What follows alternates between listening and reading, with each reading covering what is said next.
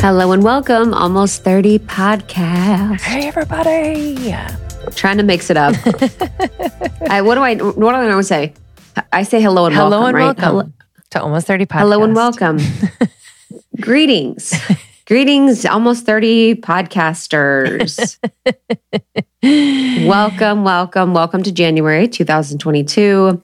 I hope you are having a beautiful year thus far. We are very grateful for you. We're very grateful for our community. We're very grateful for everyone that listens with um, listens with us, that um, does anything related to almost 30. We're grateful. Truly grateful. You say 2022. I'm like, oh my God.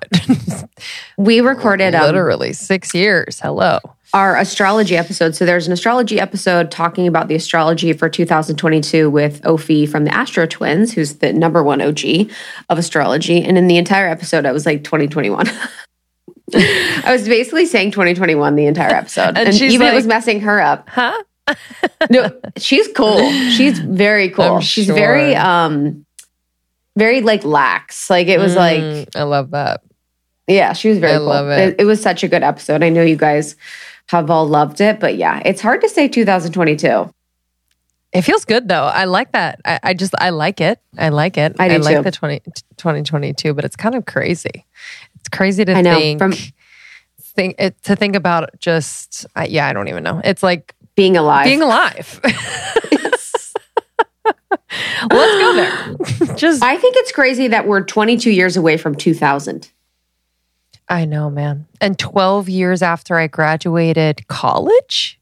I know. Whoa. I literally I was talking to Letitia, our friend, the other day, and we were both like, we both uh, felt the same around we think we're 26. We Mhm. still think we're like in our late 20s.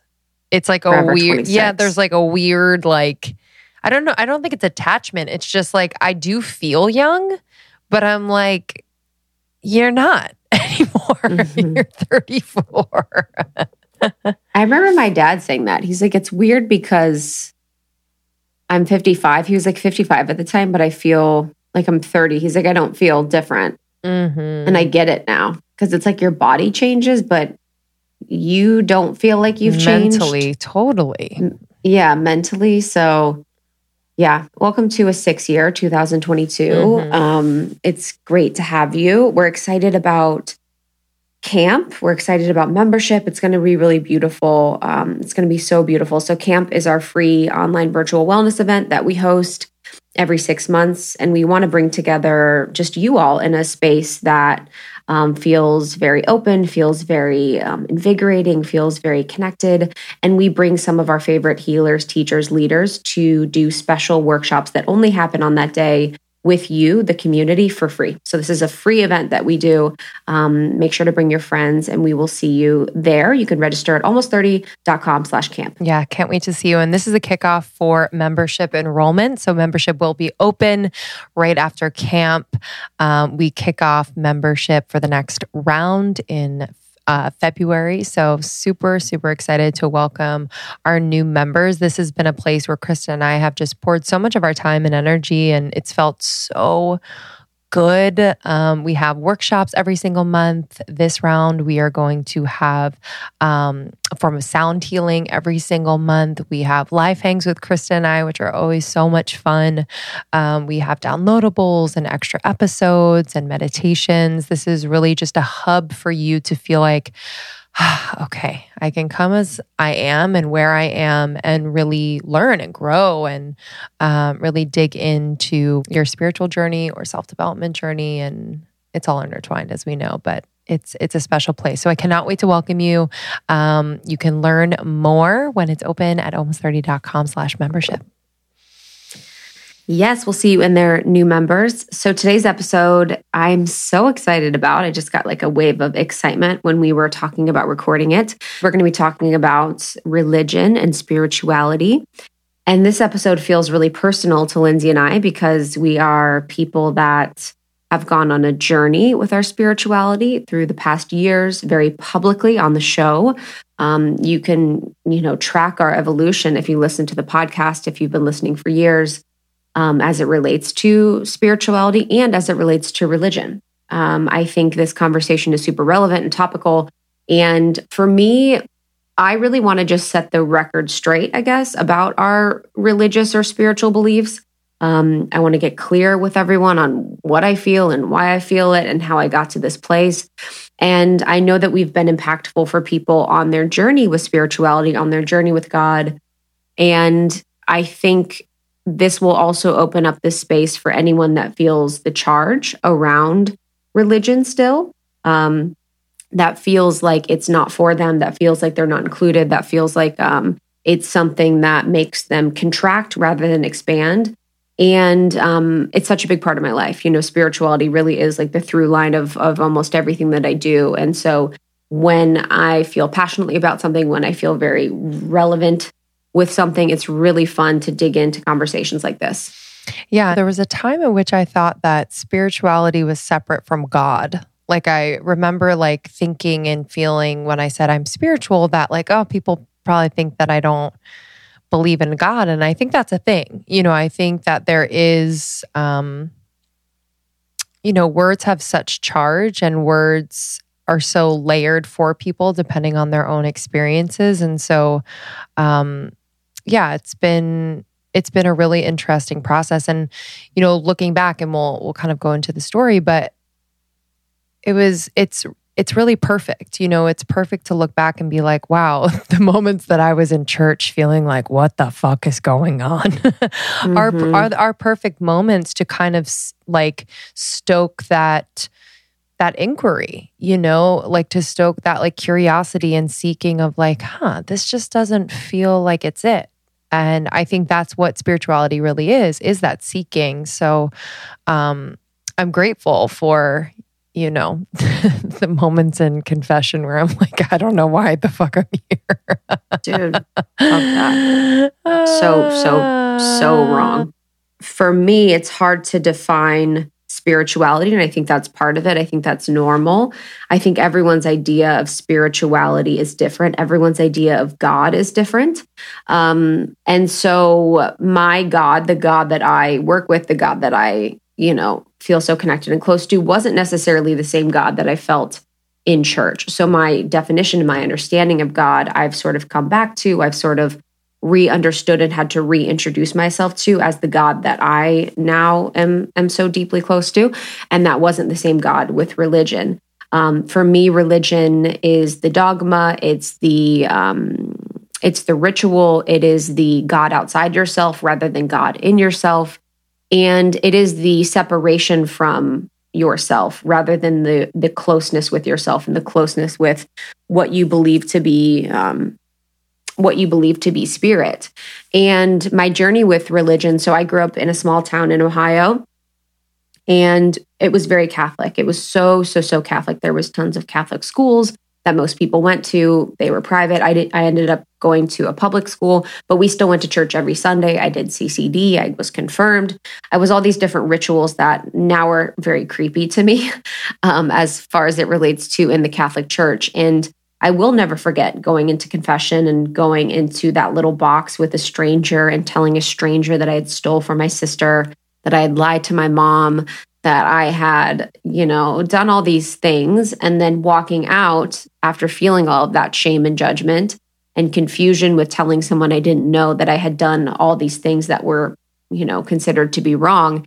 Then I had to say these prayers next to other people and kids that had also just done the same thing and then compare the amount of prayers that I had to say for my forgiveness to God with the other kids that were sitting next to me that were also themselves doing their, you know, confession or their um uh what is it called? Retribution or like um attrition is, is, it called attrition? It might be actually called attrition but yeah i was just sitting next to these kids. I was like this doesn't feel right that we're all now comparing. So there's the shame component. There's like the um the acknowledging this person, like this pastor, this priest, who actually is a stranger to me, I don't know them at all, as someone that will judge me and determine my fate.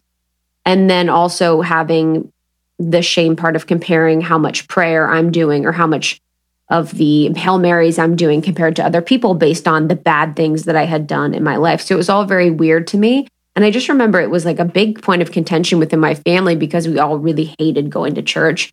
And my mom had that Catholic guilt. I think it's like a very Midwest thing, but she had a Catholic guilt.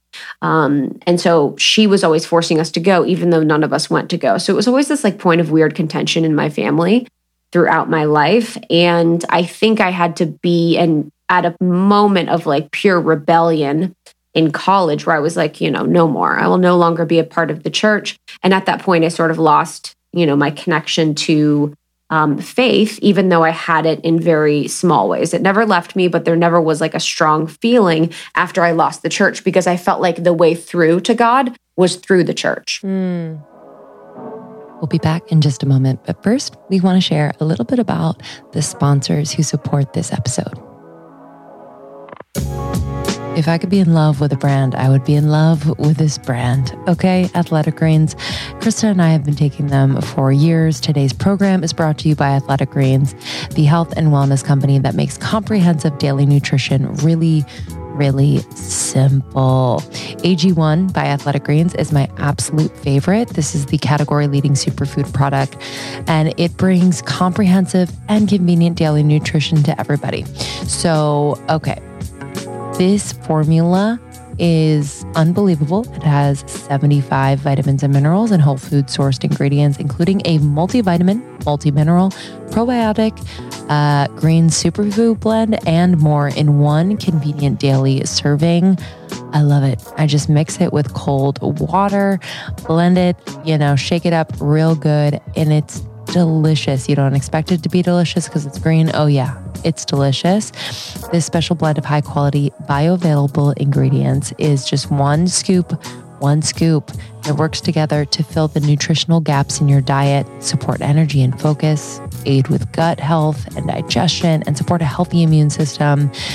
And it's effectively replacing multiple products or pills with one healthy, delicious drink. I cannot say it enough. I am obsessed with athletic greens and I've recommended it to everyone I know.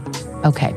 I'm excited because Athletic Greens is going to give you an immune supporting free one year supply of vitamin D and five free travel packs with your first purchase if you visit athleticgreens.com slash almost 30 today. Again, simply visit athleticgreens.com slash almost 30 to take control of your health and give AG1 a try.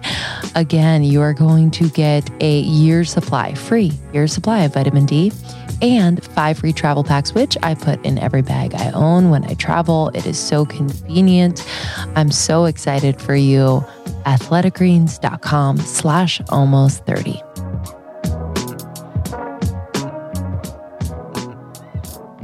Yeah, I grew up in a, a small town in Pennsylvania. I did not grow up going to CCD or anything like that. Um, my up until about seventh grade, my mom was like very much um, just seeking like a place where we she could bring her kids. My dad really didn't go to church for his own reasons, but wanted to like bring the kids to a place that she felt like, oh, this is a community, this feels good. And we would kind of bop around um, to different like Presbyterian or Episcopalian churches. And to be honest, like I didn't hate the energy there because um I mean like priests were married like it was like very like mm-hmm. family feeling like where it, mm-hmm. it, wasn't this like formality of like you go into the church and you're like whoa and then you like have to sit and go to confession all these things it was super lax and i just didn't love going to church and i didn't really understand the why behind me were going to church and i think that's like kind of an important piece that maybe parents overlook, you know, when they tell their kids, hey, we're going to go to church. And yes. um, I think, you know, explaining to a kid a why is really important so they can kind of start to integrate, like, oh, this is important because fill in the blank. So, um, then my parents wanted to socialize the idea of me going to a Catholic school. My dad had grown up in Catholic education, and um, this particular Catholic school had like a really good theater program. I went to this school. Um, I was the energy was different. That's for damn sure. Um, I walked in, it it looked like a prison.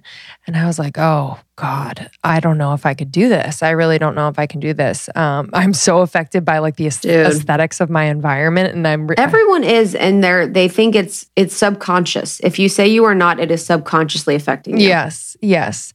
So it was just like super gray brick. It was just like, oh, it, it, it was hard. But, you know, looking back, there was a lot of good things there. Um, but this is where I we had to convert to Catholicism in order to go to the school and I was always really confused by that. I was like so I can't just show up here and just like go to this school. I have to convert. And so I went through the whole hullabaloo and like did uh, I think it was, I think I was confirmed and did something else, Ugh. something like that. I forget. And we had to have like meetings with sister I, won't say her name, but sister. and she would come over to our house and we would have dinner. Um, and it was just like this whole very interesting experience. I remember just being like, whoa, like this is my life now. Like it was just very weird and out of body. I just never felt connected to it, but I I connect with people, and and some of these people were just really beautiful, amazing people, um, like the sisters at our school. But I was confused. I'm like, why, why, why are you 32 and and you live in a convent and liter, you know, I was just very confused as to what why they had to be like kind of separated from society in a way Yes. It just made me sad. And this is just yeah. me me kind of placing my own projections on this. So if you yeah, you know, this it's just not for everyone. Mm-hmm. And um so yeah, I throughout my time there like 6 years um it was just this I was just kind of like skating by. I never knew all of the prayers fully. Like I just I never connected to it ever. And it was a weird thing because I did feel a little bit of, um, well, she knows all of these prayers, or she knows they celebrate this at their house. Like there was kind of this hierarchical thing of like, I was comparing myself to other people based on like how religious or how Catholic or how good a Catholic yes. I was or other people was. So that's that's a weird thing that I definitely think is like institutionalized. Like you are a good Catholic. You are a good, you know, fill in the blank. And it's like, yeah, like to God, it's like it's not mean, it's not that. So um, i always thought that was super interesting. But then you know going to college i went to a jesuit, jesuit college and i just yeah i wasn't practicing. I didn't go to church. Um, and I just kind of I didn't like go I didn't swing far the other way but I, I literally had no connection to Catholicism at all. And you know, I wonder kind of what's what's for me. And I didn't necessarily seek it out, but I do think that like our life experiences really kind of naturally redirect us on a path of spirituality and once we become conscious to the fact that like this all is a part of our spiritual path, then we're able to like really have a lot of fun, you know, whether it's like through our relationships, through opportunities and experiences, just understanding kind of like, ah, this is a lesson for me to learn this about myself and realize the God in me. And it's so that to me has become just much more fruitful and fulfilling as a spiritual person um, rather than, okay, did I say my Hail Marys or did I go to church or did I do the things that the church is telling me to do? That really never resonated. Um, and then just kind of coming back to like my relationship with God through um, I don't think it was solely through my relationship with Sean, but that was definitely a catalyst because it made me comfortable to talk about it. So he's really comfortable talking about it. And so to have conversations and love this person and just feel like we can have we can have this relationship with God individually and then together was a thing I never thought would happen. Cause like my parents didn't have that. So I was like, that's possible? Like what is what is this? So, you know, it's it's definitely journey and then we had our own journeys within you know, our relationship with our coach and just kind of yeah, what we're doing with almost 30. I think, you know, God was like directing us the whole time or you know, mm-hmm. just kind of guiding us the whole time and it's become so much more obvious. Yeah. We hope you're enjoying this conversation. We're going to take a few moments to share brands with you that we love and who support this show. I did something the other day that I've never done before. I brought a four pack of wine to a dinner party and it was a huge hit. Okay, so a four pack of wine from Bev is equal to a bottle and a quarter. It's awesome.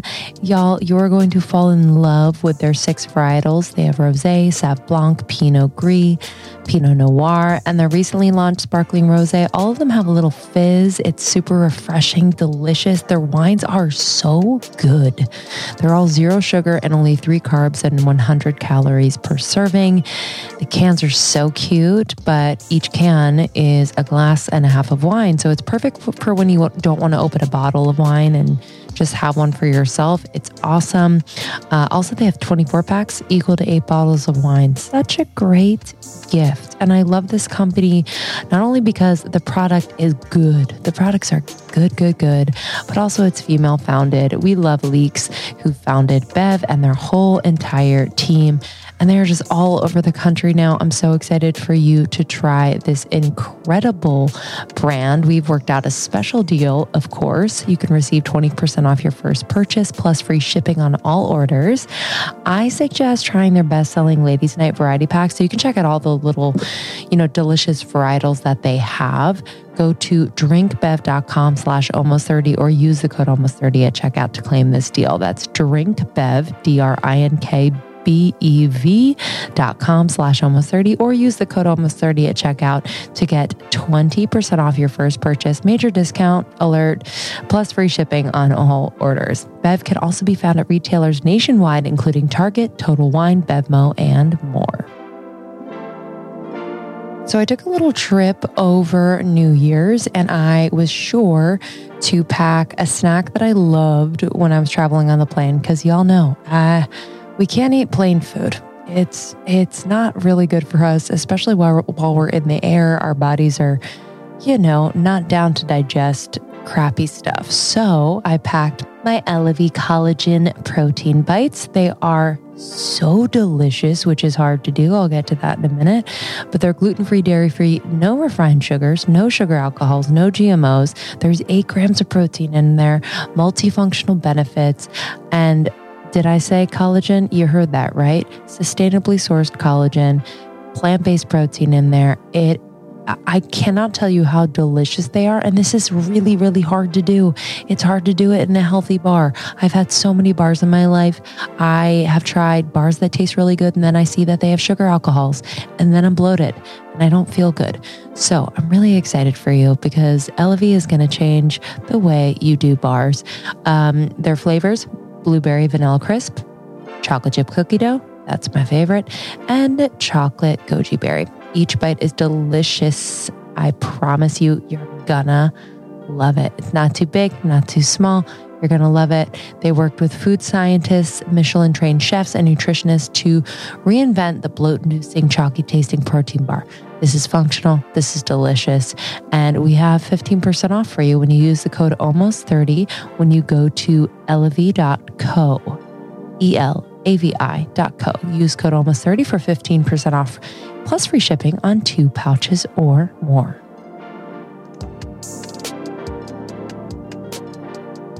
It's great for in a relationship to have like an organizing factor. And I think that's one of the things that, um, you know, the work of Jordan Peterson, when he talks a lot about when we're removing religion from a society, oftentimes we're left with a search for an organizing principle because we've had religion as an organizing principle within society for so long, you know, for better or for worse. Not saying that it's better or worse, but when you remove that, humans naturally gravitate towards an organizing principle. And now that's turned to um, politics, or now that's turned to culture, or all these different things. But within a relationship, it's also really important too to have that organizing principle of like, okay, what are our priorities? First, God, second, our relationship, third, our mm-hmm. children, you know, whatever, however you want to structure it. Yes. But it really does bring together like and just it really does bring you together in a very unique way where you also remember you know purpose but i think one of the important things that you were mentioning and i was mentioning as well is you know religion is all about organization and for kids and this is where the the child the kid part really shines a light on this. It's all about the organization. It's all about the rules. It's all about, um, you know, the rules dictating the behaviors of people. In your case, it's having the sister not be married. It's having her be um, ostracized or separated from society. There's a bunch of moral rules and laws and doctrines and codes and criteria that as a child doesn't really make sense to you. You know, you don't really understand the point of all these different rituals that you're really participating in. And you don't understand the rules and dogma and where they come from and really why you're doing them. So, this sort of rule and dogma and moral codes and rituals really help give religious societies and cultures and people this sense of certainty. So, the sense of certainty helps them you know, to give them faith. And really, it's interesting from like a study perspective for humans. It's like, how does the ritual and the these uh, continued moral practices give them certainty, certainty and faith?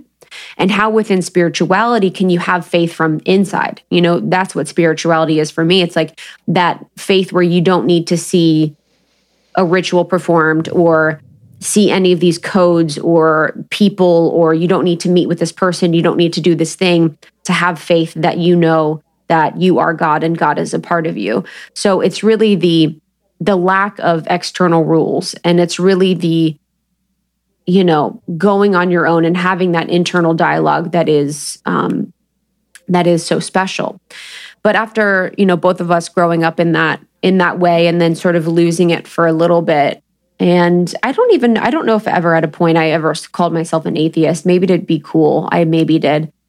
But um, I really came back to more so spirituality first and then God later. It was like I would call it the universe. I would call it, um, yeah, I would say the universe. I'd be like, oh, you know, the universe, da da da da. And I would kind of call it all of these things. And then it's only been in the past couple years where it's more so been that relationship with God and just even studying more so how ritual um, as a part of religion almost felt very off to me, where deeper into my spiritual path, whether it's with Law of One or whether with, with its different reading and teachings, understanding how inverted our universe is and inverted everything really is, where our as an example, our hospitals, our medical system often makes people the most sick. Oftentimes, our schools make people teach people less than what they would have learned naturally. We have our churches make people believe less in God than they actually believe people more in God. They make them more in fear rather than less in fear.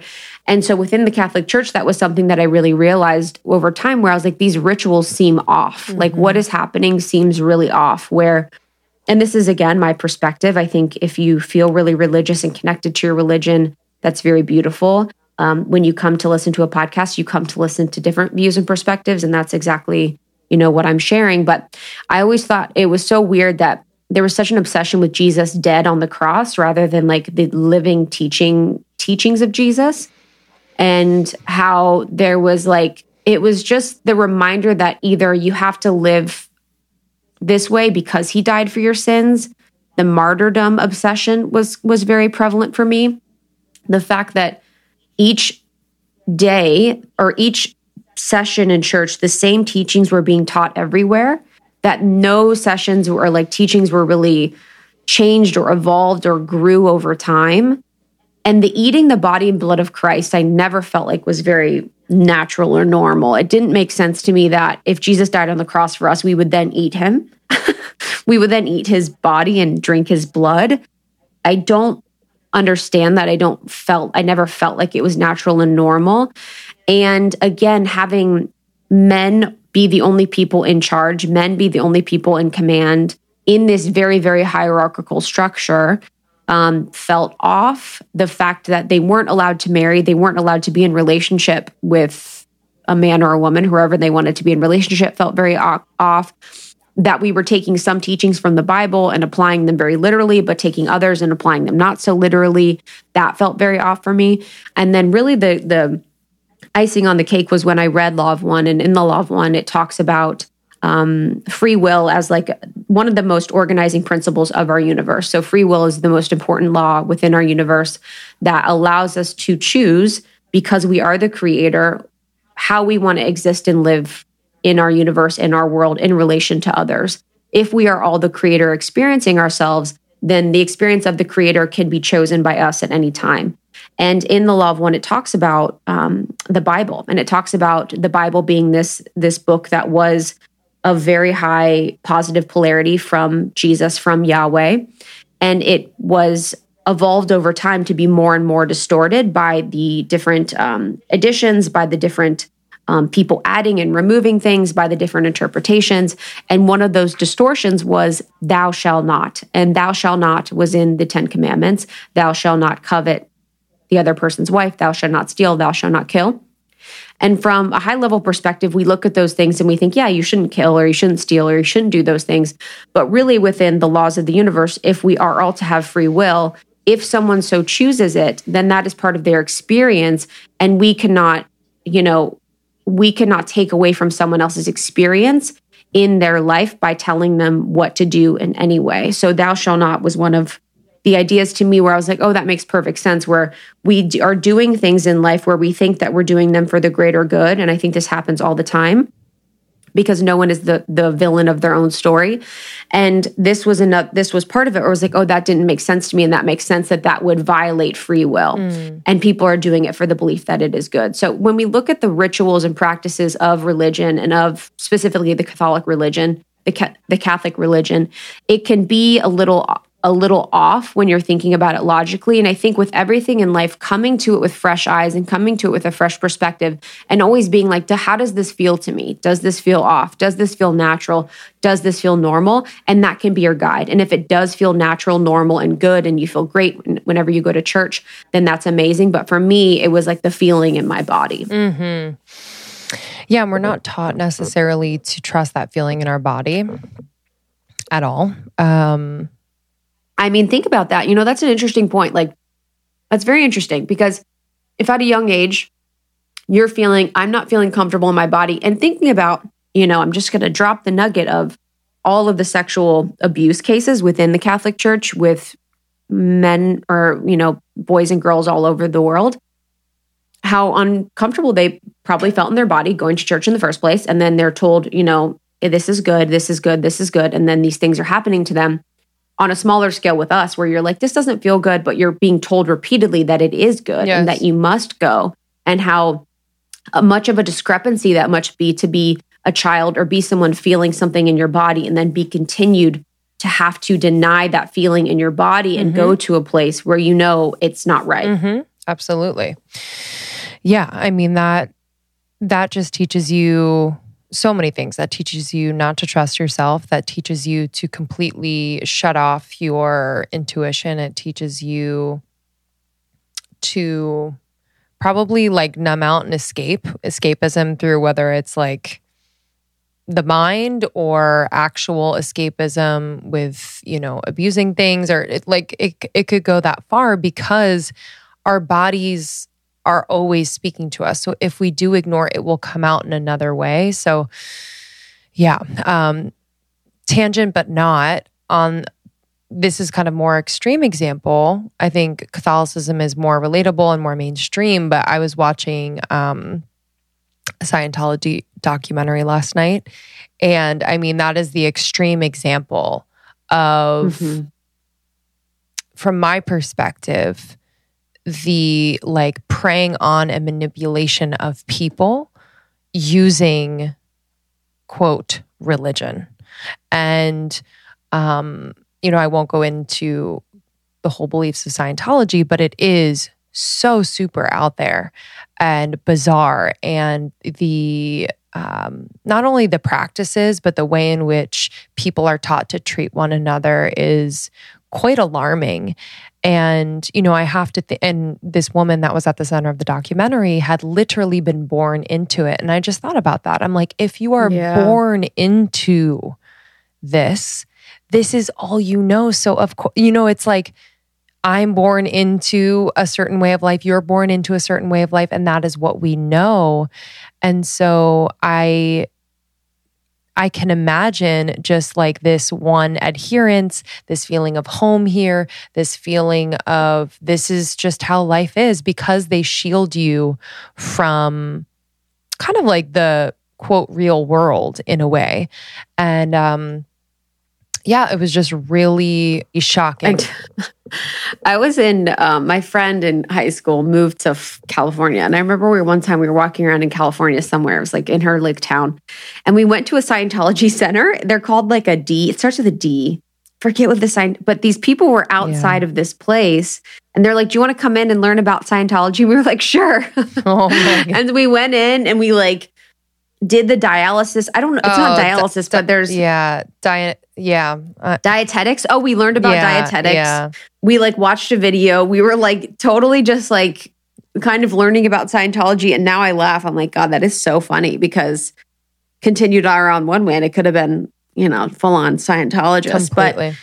Yeah. And you don't think about, you know, the way in which that would affect you being born into something like that and how, you know, religion, Scientology, Catholicism, whatever, it has this deep undercurrent of fear, you know, in all of its teachings where there's concepts of original sin or divine judgment or God's wrath or punishment in the afterlife or whatever these things are. But the environment that it creates of burden and worry over your worthiness constantly or over your your comparison to others or the retribution or karmic punishment that you're going to have the mental effects that it has on you can be so grave and can be so deep and we did a um, an event on religion and spirituality uh, recently. It was a month or so ago, and it was really profound because we were talking a lot about that and the mental effects it can have on you. Um, when we're thinking about something like Scientology or Catholicism, spirituality really, you know, discards the fear and worry in favor of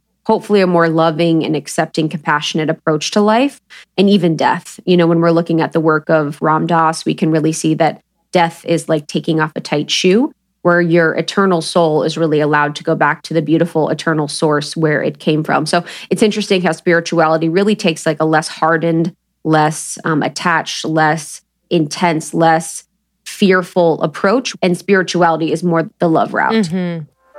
We'll be back in just a moment, but first, we want to share a little bit about the sponsors who support this episode.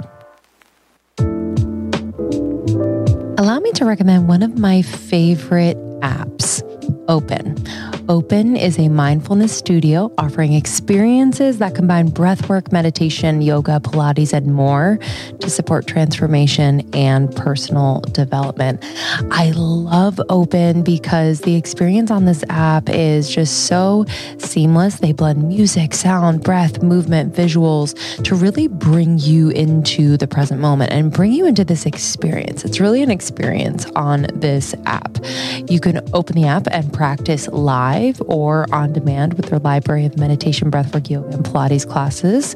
Um, and it's just really, really beautiful. I also love it because they have a community. So when you're on the app and you're in the classes, you can talk to the teachers and other community members during the live classes via the chat box and really build genuine connections with practitioners from all over the world. And their teachers are so good. They are leaders in mindfulness and meditation.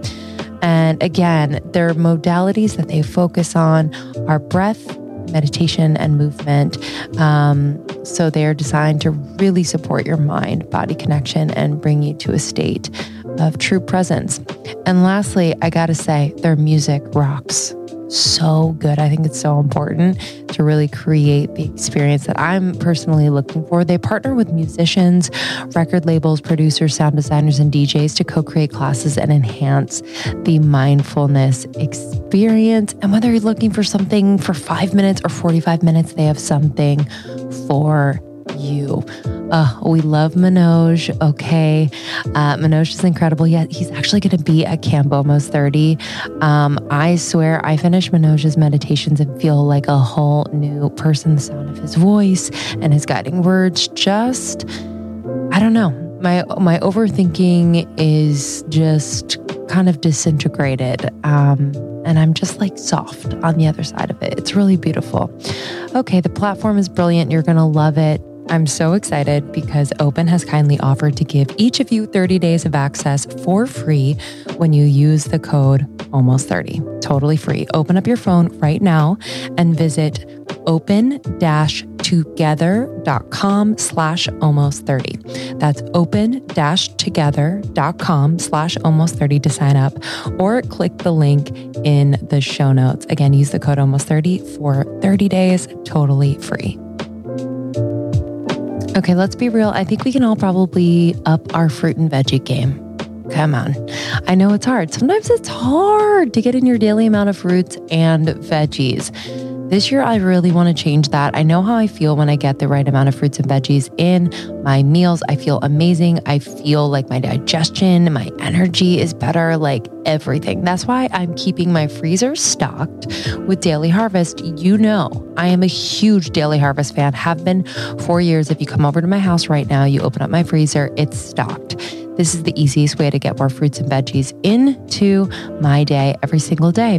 They have my back always with delicious food. It has to be delicious. It has to be delicious for me. It's really good for me and good for the planet. So, Daily Harvest, if you don't know, delivers delicious harvest bowls, flatbreads, smoothies, and more, all built on organic fruits and vegetables right to your door. And it is so convenient because it stays in your freezer. And literally, when you drop it in your blender or put it in the pan and it's ready in no time at all. It is so fresh because they freeze everything at peak freshness. Okay, some of my favorite daily harvest menu items. Okay, a new one of mine is the tomato and zucchini minestrone soup. I'm a soup girl now. Um, and I just tried their tomatillo and pepper flatbread. Oh, y'all, flatbreads in general just blow me away. I have one almost every day for lunch. I also love the harvest bowls. The broccoli and cheese is delicious. The cauliflower pesto are just some of my faves. Literally takes minutes to prepare, and they never use preservatives, added sugar, or artificial anything. And that goes for everything, I swear to you. I'm really excited because Daily Harvest, Daily Harvest who make it easy to feel good about what I'm doing for myself, what you're doing for yourself and the planet, uh, they are offering $40 off your first box. So go to dailyharvest.com slash almost 30 to get up to $40 off your first box. That's dailyharvest.com slash almost 30 for up to $40 off your first box. That's incredible. dailyharvest.com slash almost 30. Enjoy.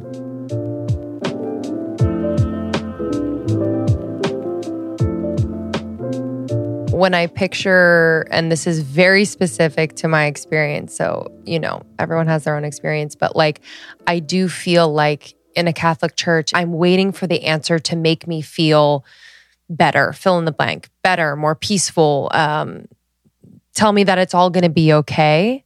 And it's like this very um, intense, uh, disjointed energy. And I think with, what I've understood about like my own spiritual path, it's like having the ability and having the inner understanding and peace to know that like there will always be because we are human beings on earth mm-hmm. there will always be disturbances there will always be things that are pulling our attention and our energies and how can we i guess like very generally hold our center, but know that we are not that thing.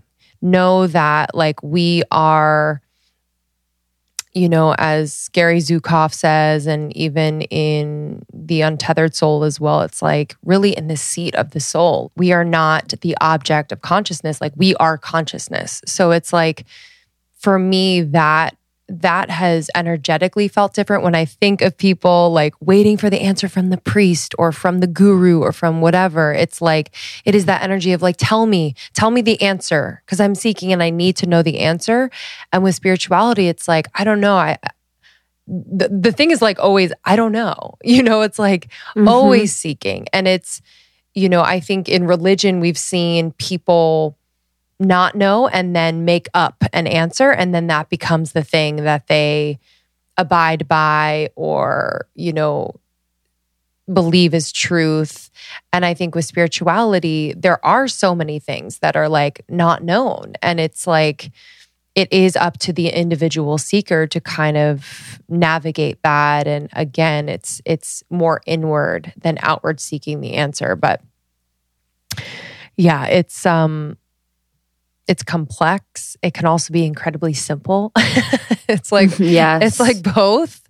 It's so true. It's both. Like you know i feel like the most mundane moments in my day can be incredibly spiritual. And I think that surprises me every single day. And, you know, I have this thing where, and I'm just like working on that comparison thing as we all are, I think, um, to some extent, where I'm like, I'm not as spiritual as this person. I'm not doing this. Like, da da da. I don't know how to do that. It's like, oh no. Like, talking to my neighbor who I've had a little thing with over the past few weeks and like having a conversation and navigating that, like that could be spiritual or looking at the plant that I'm feeding every single day and watching like a new freaking leaf come up. It's, you know, it's like all yeah. these really mundane things. That is it. yes. Yes, I completely agree. And the spirituality as our own definition, you know, that's what's hard is it's people are kind of looking for the form to the formless within spirituality. And when we started to talk more about God as like the figurehead of our spirituality, I think it was probably interesting for a lot of our audience because they were probably like, ooh, because I think for us, even when I started to socialize, even using the word God over universe, it was like it has such a charge to it that it can be a little off putting for people where they immediately think, rightfully so, from like a cellular level, like, what are you going to tell me or they have that feeling of like, oh my God, the God that I know, the God that I grew up with, the God that I have been told is judgmental, the God that I know um, is um, exclusive with people, the God that I know only loves people that do these things, you know. And so the reclamation of that word is powerful and is important. And it also, if it doesn't fit for you, it doesn't fit for you um, I think I've said this before, but in the Hermetica, which is one of my favorite books, they, um, which is a Hermetic text that's distilled down to like some of the most important pieces. But in the Hermetica, they use the word atum for God, A T U M. And they use atum because God has been so charged over time and God has been so projected upon over time. So they actually use a different word. And so for such an old historic text, as that to use a different word instead of God, it really reminded me how incredibly layered the word God is for so many people. So if that word doesn't fit for you, if spirit works, if goddess works, then that's great. Mm-hmm. I mean, the God mm-hmm. that I know doesn't care what word you use, but I do feel like from the lineage that I come from my, you know, history, the word God and the reclamation of that feels really, really good. And as far as spirituality, I think too, we compare ourselves a lot when we're like, oh, okay, they have spirit guides they talk to, they have angels they work with, they do Akashic records. They, you know, do all these different things. And we have all these tools and resources that people leverage and use to find access to God. But again, those at times can be really just big distractions. And, you know, the experience of divinity and the experience of spirit and the experience that you're having within spirituality is so unique to you and so special. And it is so grand and powerful. And then it's also so small. And I've had the most spiritual moments in the most unexpected moments. You know, when we were at onsite in um we did this uh retreat. It was like a a workshop therapy retreat. And we were in Nashville and I remember I had a visit from either a Pleiadian or Angel Michael or Jesus or Mother Mary. There was something, but I had a moment of feeling more love, seeing tons of blue light, and feeling this connection to something that I felt more love than I ever felt in my life. And I remember feeling I'm actually so happy, but I'm also so sad because I'll never feel that sort of love again in this human body or this human experience because it was such a such a beautiful unconditional love that just was like so enveloping to everything that I that I was and I never expected anything like that. I never expected to have a feeling like that or an experience like that. And so it can only be experienced by people in whatever moments they're having and whatever journey they're on. But I think one of the most important pieces is the continual seeking.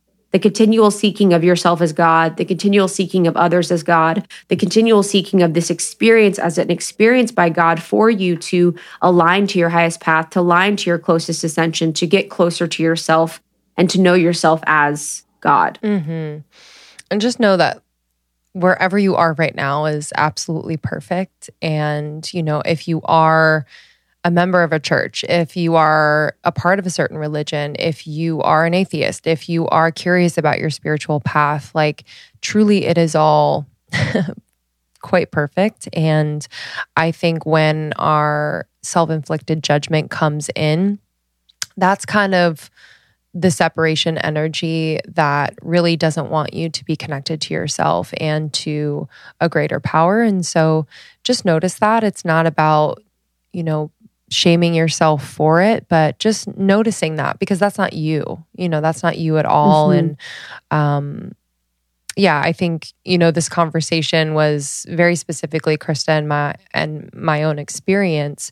And so if this is not yours, if it's similar, um, if some things felt uh, a little bit like, ooh, you know, like kind of triggering in a way, um, just know that like where you are is perfect and we really honor where you are and i think anything that we said that feels charged is is from our own experience and i think the more that we can share and kind of recognize our own experiences within these realms of religion and spirituality as like ooh yeah that didn't feel good when that happened or yeah i felt that in my body and it didn't feel right but i was just kind of going along with it is is actually really good you know and um I encourage you, whether it's through journaling or conversations with people that you can trust, or um, even just you know listening to podcasts like this or others. It's it's always good. It, it's it's for a purpose to kind of stoke something, whether it's a memory or just a thought or a feeling, and um, trusting that it's coming up for a reason. Mm-hmm. Yeah, there's a bunch of resources to explore this topic. Sam Harris has a really book um, a really good book called Waking Up um, A Guide to Spirituality Without Religion. He's actually an atheist, but I think it's interesting to explore the concepts that he has within it. Um, Jordan Peterson also explores religion and God a lot in his biblical series. He has a debate, which he debates Sam Harris, who is an atheist. Um, so you can explore those. Those have been really helpful for me in understanding religion. Um, and then um, our coach, Aaron Rose, has been really helpful on talking about God and on really bringing us back to the understanding and concept of God as uh, we want to have it in our lives and the way that we want to approach approach it in our lives as well. And then Law of One, of course, is my favorite uh, book, and that's been really profoundly helpful for me in recontextualizing the creator and an understanding of the creator as ourselves as a part of our um, experience. Yeah. Also, um, the Un- Untethered Soul is a classic. Um, I think just conceptually understanding um, you as a soul, having a soul, having um, a separation between the object of the consciousness and you as consciousness is so profound. It's such a good one. And um, I love conversations with God. It's just like a really yeah, lovely read. There's like six books. I think I'm on three. Three is very, very long. Um, but um, Ne- Eckhart Tolle is ne- really good. Yeah, I was just going to say that Neale Donald Donald Walsh Walsch. Um, it's it's conversations in a way that you you as a human being would like literally ask God these questions, and it it kind of pulls out this idea that oh god is the great and almighty like obviously god is the creator but like it is this like oh God's funny and God like God mm-hmm. creates everything. God is everything. God is literally every single thing. So it's just a really fun to read. Yes, Eckhart Tolle as well. Um, I think we have, I believe we have on our website um, a bunch of recommended books from us on our partners page. I often find that more spiritual texts will kind of find you. So mm-hmm. be open to it. Yep. Yep, 100%. Be Here Now, Ram Dass, Freedom from the Known, Eckhart Tolle are also really powerful too. So, and just know that within the Almost 30 community, we're all really open to these sort of conversations, you know, whether you're in the membership or whether it's on Instagram or whether it's on YouTube. Um, we love to explore these topics in a really non judgmental, open, and honest way. Um, and we really appreciate, you know, you all going on the journey with us. I know it's been really interesting to be on this ride where we're sort of coming out in these conversations about spirituality that can be really triggering and can be really um really layered and just sort of exploring these topics and how we feel with you feels really important and really necessary. And i think when we are coming back to religion or spirituality or all of these different things, it's really um, good that we can be in conversation in community together so that we can redefine what God and spirituality is for us so that we can feel happier and more whole and more like ourselves and more at peace. So we really, really appreciate it very, very much.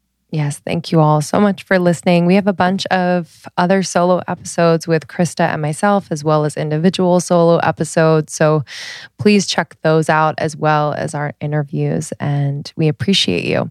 We're excited to welcome you into the membership soon.